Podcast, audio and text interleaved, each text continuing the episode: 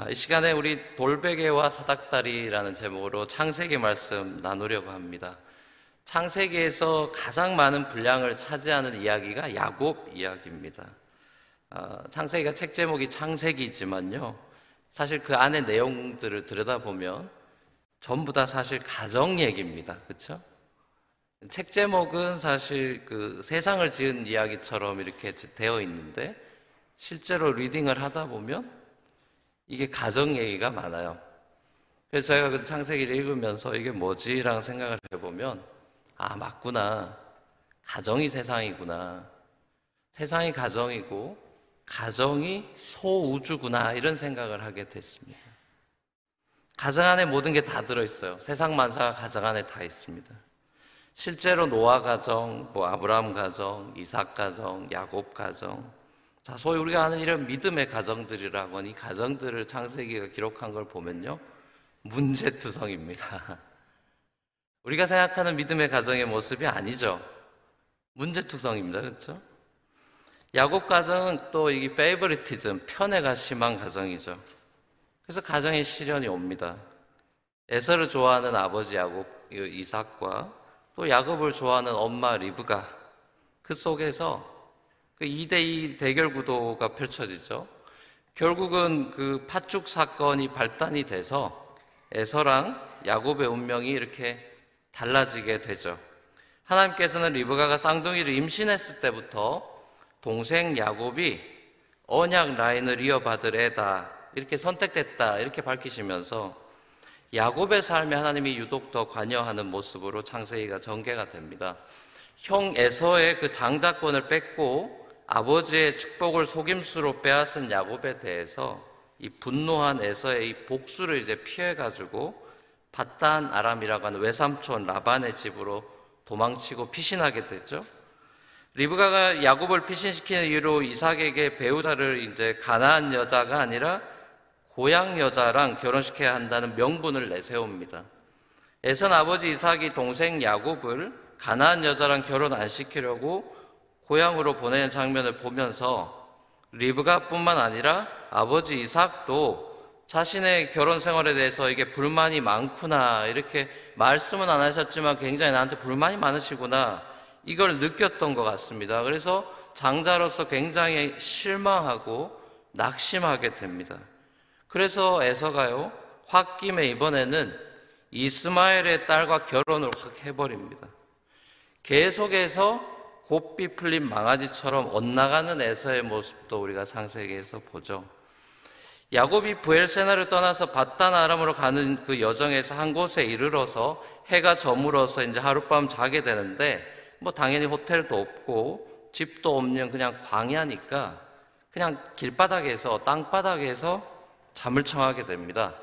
이렇게 주섬주섬하다 돌 하나 주워가지고 베개 삼아서 잡니다. 아무것도 없는 깜깜한 광야에서 말 그대로 돌베개를 베고 잠이 드는 이, 요, 이 야곱이 무슨 생각을 했을까요? 광야에서 하늘 보면 빛이 없으니까 얼마나 별이 쏟아지겠습니까? 금방 쏟아질 것만 같은 그 무수한 별들을 하늘을 바라보면서 이 야곱이 어떤 생각을 했을까? 아브라함이 광야에서 봤던 그 똑같은 별을 본 거죠, 그렇죠? 그 할아버지가 봤던 그 별을 자기도 보는 건데 무슨 생각을 했을까요? 이 생각 저 생각 하면서 뒤척뒤척 하다가 스르르 야곱이 잠이 듭니다. 근데 이제 꿈을 꾸죠.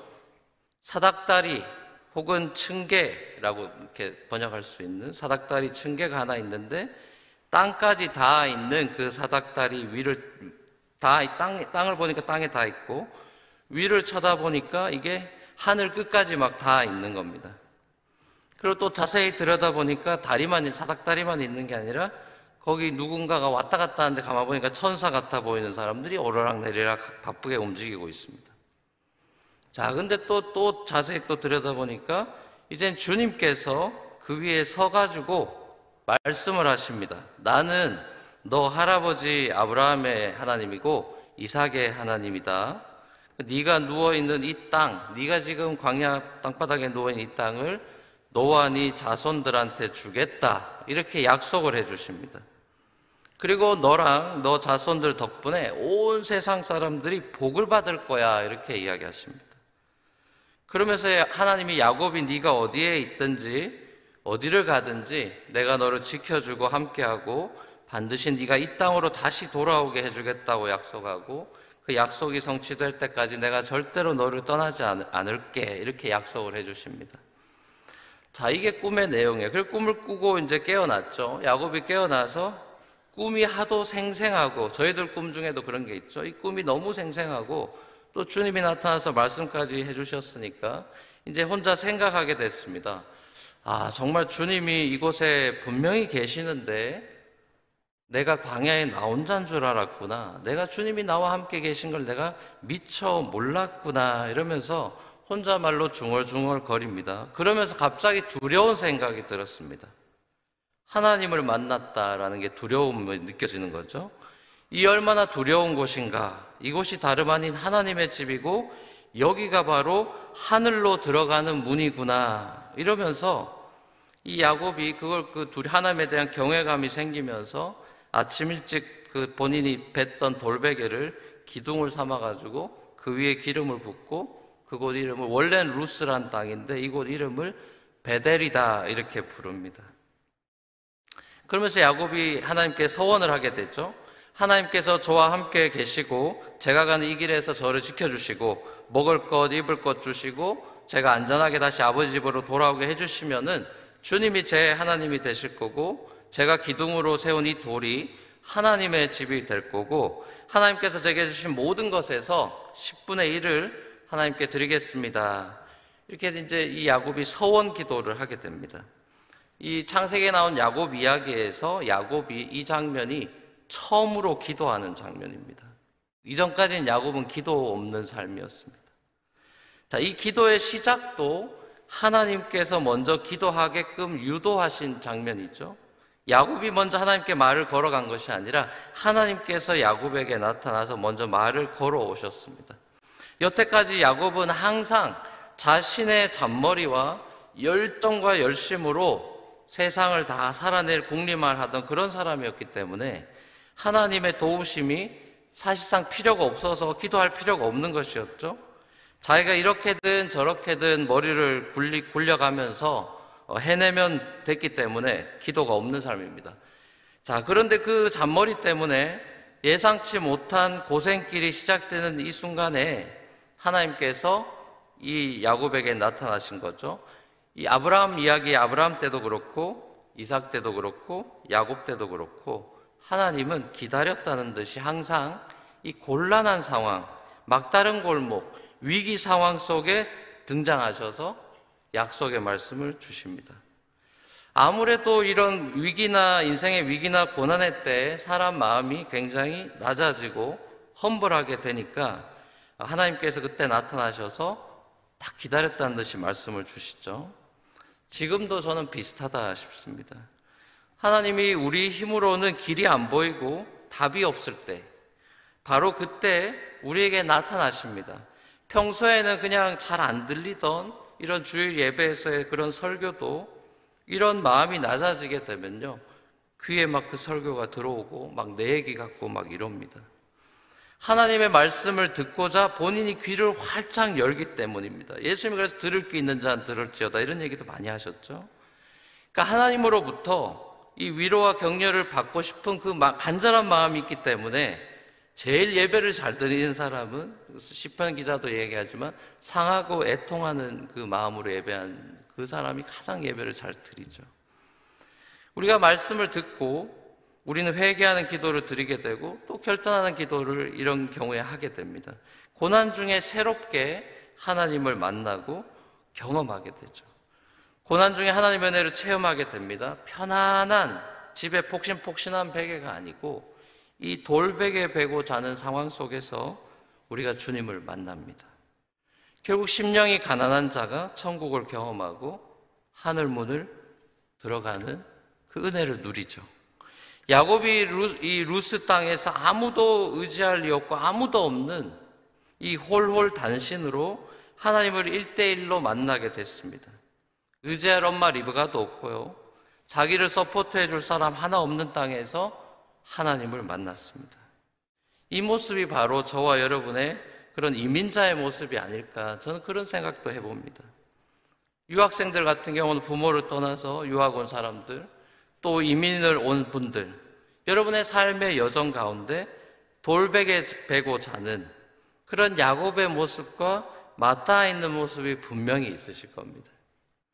이국 땅에서 의지할 없이 꿋꿋이 살아야 하는 그 여러분의 살아냈던 그 삶, 나 자신만 믿고 살기엔 역부족이었던 시간들, 그 속에 주님이 오셨죠. 두려움과 외로움이 끊임없이 휘몰아치는 그 광야 속에 돌베개 베고 자는 그 불안한 삶 가운데 주님이 오시죠. 그 광야 같은 나그네 인생 가운데 주님이 찾아오시는 거죠. 그래서 이민교회들이 저는 성장하고 부흥했다고 생각합니다. 제가 어릴 때 매일같이 그 드렸던 가정 예배 때 돌아가신 그 아버님, 아버님 목사님이셨는데요. 매일같이 가정 예배를 드렸습니다. 아침에 일어나면 눈 뜨면 바로 항상 예배였기 이빨도 못 닦고 아무것도 못 하고 저는 예배 드릴 때 항상 보면 런닝구 차림이었던 것 같습니다. 바로 눈 뜨면 바로 예배입니다. 안 그러면 뭐 하다 보면 잊어버린다고 눈 뜨면 바로 예배예요. 그때 아버지가 많이 부르셨던 소위 말한 찬송가 18번이 있습니다. 그게 오늘 예배 중에 불렀던 내 주를 가까이 하게 함은입니다. 영화 타이타닉에도 나온 아주 유명한 그 찬송이죠. 그 4절까지 제가 하도 많이 불러서 다 외우는 가사인데요. 다시 한번 제가 가사를 읽어 드리겠습니다. 내 주를 가까이 함은 십자가 짐 같은 고생이나 내 일생 소원은 늘 찬송하면서 주께 더 나아가기 원합니다. 내 고생하는 것 옛 야곱이 돌베개에 베고 잠 같습니다. 꿈에도 소원이 늘 찬송하면서 죽게 더 나가기 원합니다. 천성에 가는 길 험하여도 생명길 대난이 은혜로다. 천사 날 부르니 늘 찬송하면서 죽게 더 나가기 원합니다. 야곱이 잠 깨어 일어난 후 돌단을 쌓은 것 본받아서 숨질 때 되도록 늘 찬송하면서 죽게 더 나가기 원합니다. 이 찬송을 저희가 아, 어릴 때 부를 때는요, 저희 집은 집 주소가 없었습니다. 저희 집이 산 속에 있었습니다. 교회를 개척하셨고요, 그 당시에 장원이라는 곳에요.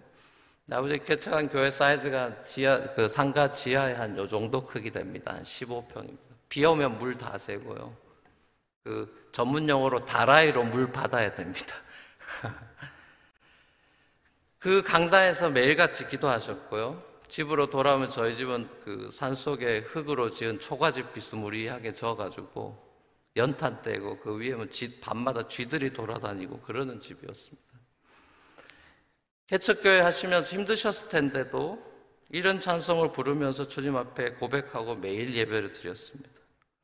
돌베개를 베고자 하는 처량한 야곱의 상황과 같지만은 죽게 더 나아가기 원한다고 고백하는 이 고백이 제게는 굉장히 생생하고요. 그 찬양과 그 예배 장면이 아직도 떠오르고요. 그때 저는 예수 믿는 게 뭔지를 깨달았고요. 야, 이 주님이 우리와 함께 하지 않으면 여기가 우리 집이 이 초가집, 이 흙집이 베델이구나. 그걸 깨달으면서요. 제가 그 중학생 시절에 저도 목회자가 되고 싶다고 마음을 먹었습니다. 아, 이렇게 예수를 믿으면 이런 상황에서도 행복할 수 있구나. 그런 마음이 이제 순진한 어린 마음에 들어서 어릴 때 사실 형님하고, 형하고 저한테 아버지가 몇 살 안 됐을 때 안수기도 하면서 머리 누르면서 목사로 받쳐버렸대요. 저희 동의도 안 받고 받쳐버렸습니다. 그래서 그냥 매일같이 기도하셨어요. 목회자가 되게 해주시 본인이 늦게 목회를 하셔가지고. 아들이 목사가 됐으면 하는 마음이 컸던 모양입니다. 근데 아무튼 그, 그 시절에 제가 아버지를 보고 아, 정말 예수님과 함께 사는 이 베델의 삶이 행복이구나. 그걸 깨닫고 저도 목회자로 헌신하게 됐습니다. 고난 중에 요즘 쓰는 애들 말로 찐을 경험하게 되는 것이죠. 진짜를 경험하게 됩니다. 부부는 고난 중에 진정한 사랑을 경험하게 되죠. 다윗과 연하단이 고난 중에 찐 우정을 맺게 됩니다. 초대교회 성도는요, 고난과 핍박 가운데 진짜 코이노니아 찐 우정을 경험합니다. 푹신푹신한 베개가 아니라 돌베개를 베고 자는 상황 속에서 우리는 진짜 신앙과 사랑과 우정을 배우는 것입니다. 그래서 고난이 축복이라는 얘기를 하시는 것 같아요. 저도 지금보다 훨씬 젊은 나이인 20대 신학 공부하려고 한국에서 미국으로 유학을 떠나왔습니다. 그게 벌써 23년 전에 아내랑 결혼하고 이제 떠나왔는데요.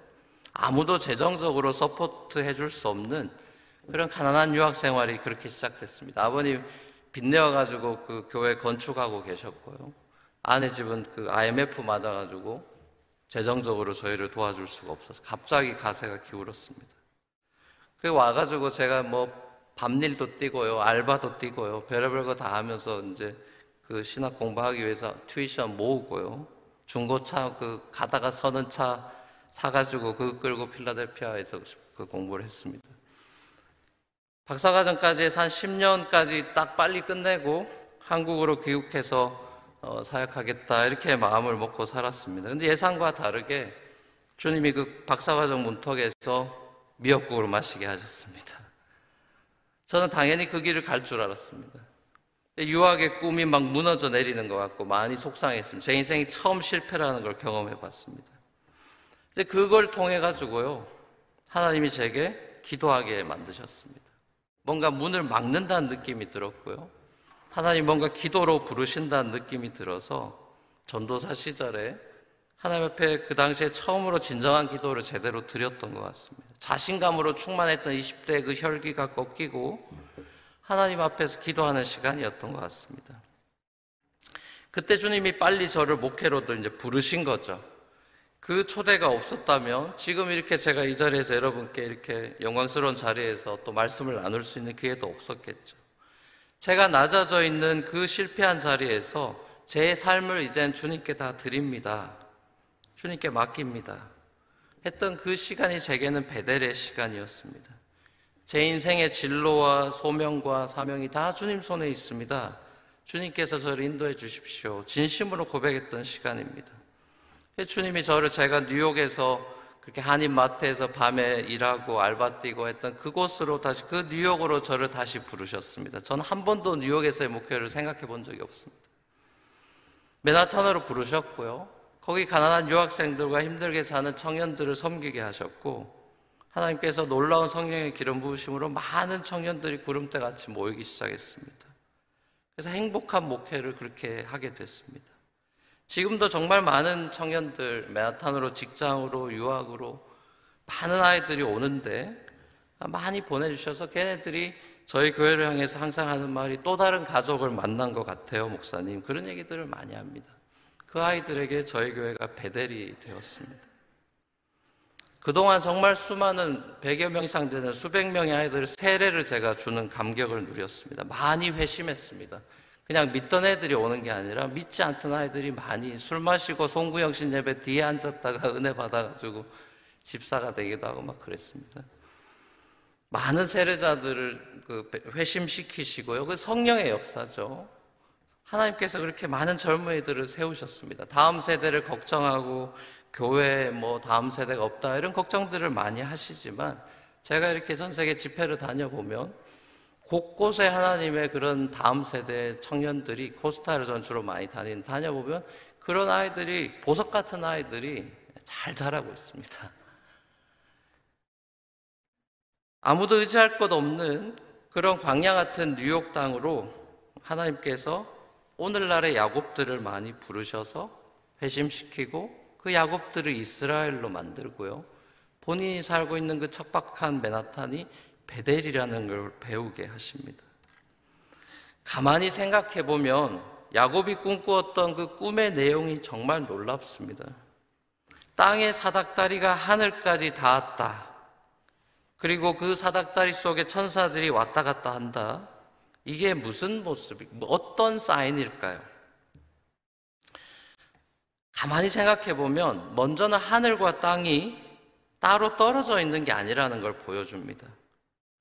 하늘의 하나님과 이 땅에 우리가 이렇게 떨어져 있는 관계가 아니라는 것이죠. 하늘의 하나님께서 이 땅에 살아가는 저와 여러분들에 대해서 관심이 많다는 겁니다. 그리고 그것을 사닥다리로 연결시키겠다는 겁니다. 자, 이거에 대한 해답이요. 오늘 이 본문, 구약의 본문에 대한 해답이 신약에 나옵니다. 요한복음에서 예수님이 이 본문을 해석해 주십니다. 자, 요한복음 1장 51절 말씀 같이 한번 보시죠. 같이 한번 읽어보겠습니다. 시작. 예수께서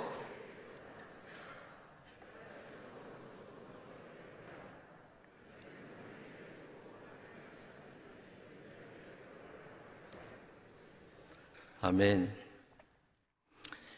여러분 잘 아실 겁니다. 요한복음 1장에 나다나엘이 나오죠. 무화과 나무 아래에서 묵상하던 나다나엘. 참 이스라엘이고 얘 마음에는 간사함이 없구나 그랬던 예수님한테 칭찬받았던 나다나엘과 또 그를 예수님께 소개시켜준 친구 빌립이 있죠.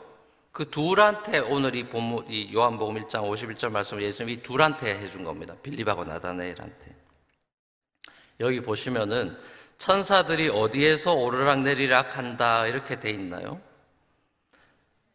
어디 위에서라고 하죠? 예, 인자 위에 사닥다리 위가 아니라 천사들이 인자 위에 오르락 내리락 한대요. 자, 그러니까 이 무릎을 치게 되는 것이죠. 아하, 하늘과 땅을 잇는 사닥다리가 예수구나 이걸 알게 되는 거죠. 인자 위에 오르락 내리락 하는 겁니다. 아, 하늘과 땅, 하나님과 우리가 끊어진 관계인 줄 알았는데 사닥다리가 연결이 됐는데 이게 뭐지 했더니 예수라는 본 예수님 말하는 거예요. 그거 나야라고 얘기하시는 거예요. 하늘과 땅을 잇는 하나님과 죄인 사이를 이어주는 그 꿈이었던 것입니다.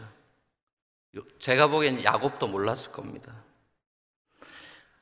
아브라함부터 본격적으로 시작된 하나님의 구원의 이야기 속에 감추어져 있는 예수님입니다. 구약에 감추어진 예수님의 모습이죠. 아브라함이 부지 중에 대답, 대접했던 천사, 또 멜기세덱, 야곱이 보니 사닥다리, 야복 강가에서 야곱이 씨름하던 한 천사, 한 남자, 우리는 구약의 예고편으로 잊을만 하면 드러나고 등장하시는 예수님을 봅니다. 예수님께서는 광야에 버려진 돌로 이 땅에 오셨죠. 건축자들이 버린 돌입니다. 십자가에서 죽임을 당하며 사람들에게 버림받아 버린 돌이죠. 하지만 이 돌이 다시 살아나 버렸죠. 우리 몇 주 전에 부활, 지난주 부활절을 했습니다. 돌이 살아났습니다. 산돌이 되셨습니다. 하나님의 집, 베델의 모퉁이 돌이 되셨습니다. 그리고 죄와 허물로 죽었던 저와 여러분을 다시 살리셔서 우리도 산돌들이 되게 하셔서요. 하나님의 집 베델 교회로 우리를 부르셨습니다. 이 광야의 교회에서 예수님이 기꺼이 우리의 돌베개가 되어 주시죠. 나를 베고 자라 하십니다.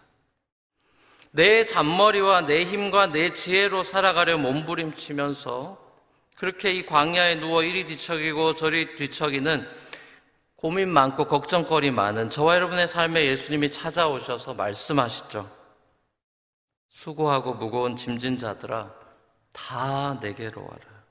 내가 너희를 쉬게 하리라. 내가 너의 돌베개가 되어 줄게.